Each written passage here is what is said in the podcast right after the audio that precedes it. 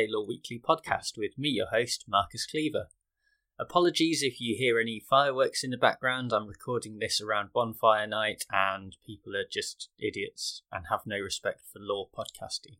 So the case that we're going to be looking at this week is the Christian Institute and the Lord Advocate, and this is a Scottish case, but it was heard before the U K Supreme Court, and it has the citation twenty sixteen U K S C fifty-one. This case in particular involves a policy by the Scottish Government that first came about through the Children and Young People Scotland Act twenty fourteen, and this is an act of the Scottish Parliament, which is an important point we'll come to later.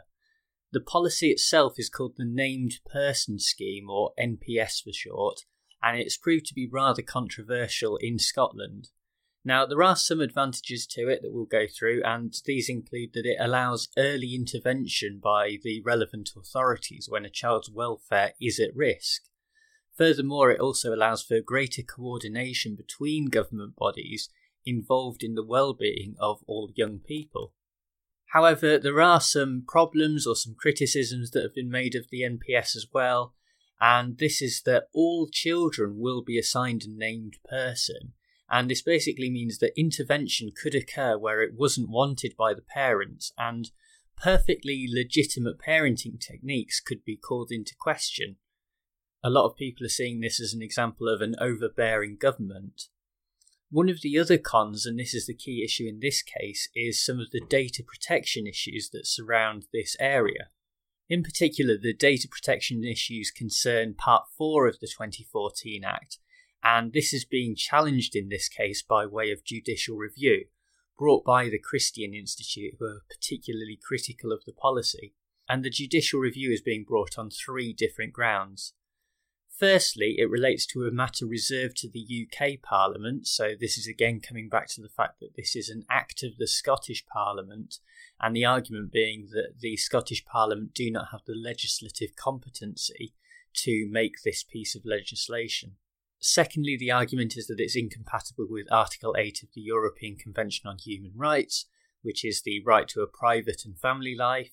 And thirdly, it's incompatible with E U law. So we'll go through each of these three grounds in turn and examine them and see what the Supreme Court eventually decided. So firstly, is this a reserved matter for the U K Parliament? Well, when we're considering this, the first point to remember is that the Data Protection Act nineteen ninety-eight and Council Directive ninety-five forty-six E C, which is the key European directive on this question, are both reserved matters. So these are things that can only be legislated upon by the U K government. However, the question here about whether Part four of the Children and Young People Scotland Act twenty fourteen relates to a reserved matter is actually determined by the purpose of the provision. And so in this case, it's clear that the purpose of the entire piece of legislation, not just Part four, is to help and support the well-being of children and young people. Although there are data protection issues involved, this is not the purpose of the legislation, and so on the basis of this first ground, the challenge must fail. However, the second ground, on the basis of Article eight of the European Convention on Human Rights, is perhaps more successful and goes into a little bit more detail. In particular, we can split this Article eight challenge into two. Firstly, the legislation itself has to be in accordance with the law, and secondly, it would also have to be proportionality, and these were the two issues that the court considered during the case. Now, in accordance with the law is another way of saying, is the legislation itself clear, and is it, more importantly, precise enough? Now, as it stands, the relevant act, and in particular Part four, is rather confusing and not very precise at all. This is quite concerning because personal and sensitive information about children, including about things such as their sexual and mental health, could be shared between authorities in a rather arbitrary fashion, without children or their parents ever necessarily finding out. And so without clear and precise guidance on this question, the challenge to the legislation was successful on this particular ground.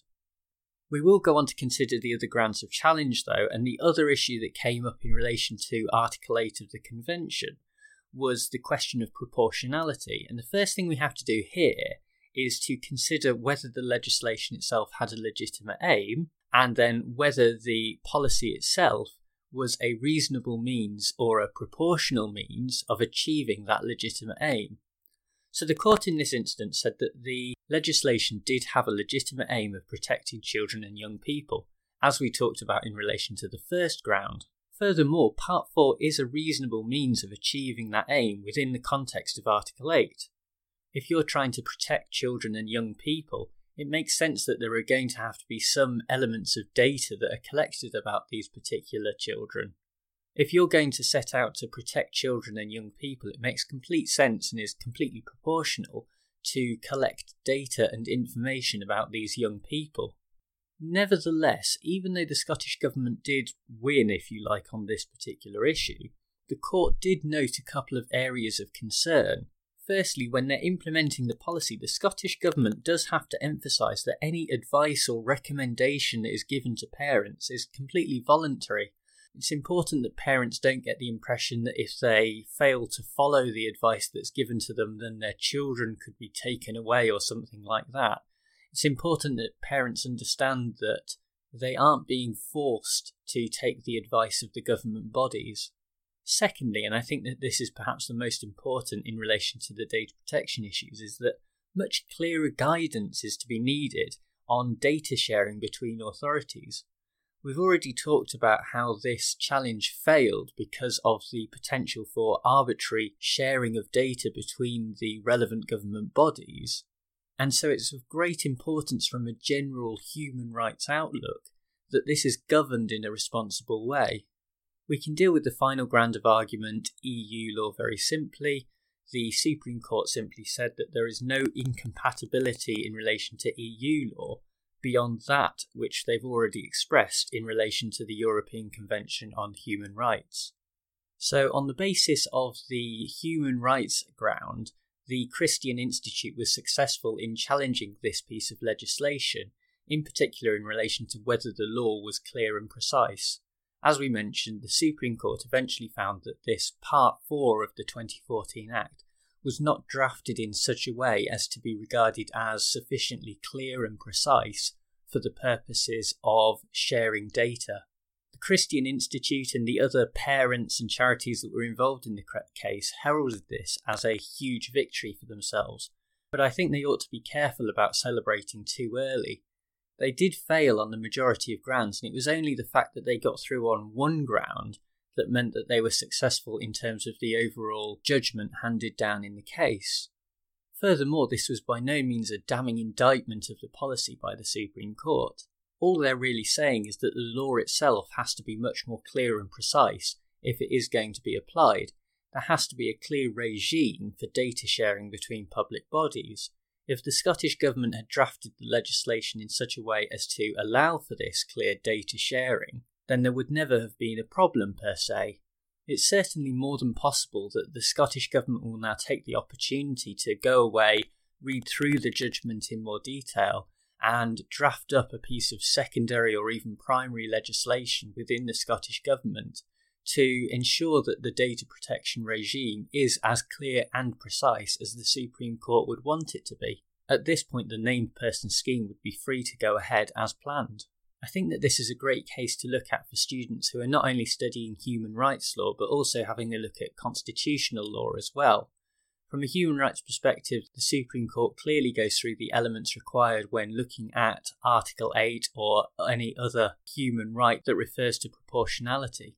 From a constitutional perspective, it's not only interesting to see the relationship between the Scottish Government and the U K Parliament in terms of the reserved matters and how that works, but also in terms of judicial review as a wider whole.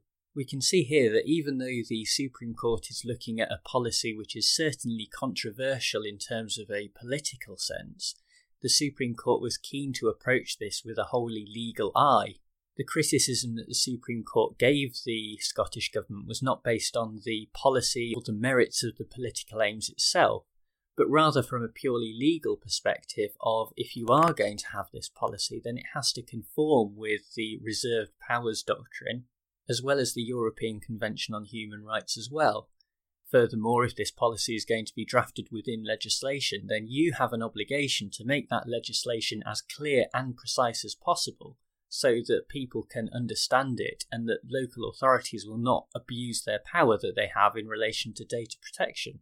It's very easy in judicial review cases to get carried away with the idea that something is irrational, when in reality, from a purely legal perspective, it simply isn't. The courts have an obligation to observe these policies with a purely legal stance, and this is a very good example of them doing so. Well, that's all from me this week. Thanks as ever to ben sound dot com, who provide the music for this podcast. Also remember you can find me on Twitter, I'm at Marcus Cleaver, and also on YouTube at youtube.com forward slash Marcus Cleaver. If you have the time, then leave a rating and a review on iTunes for this podcast. It really helps us get discovered.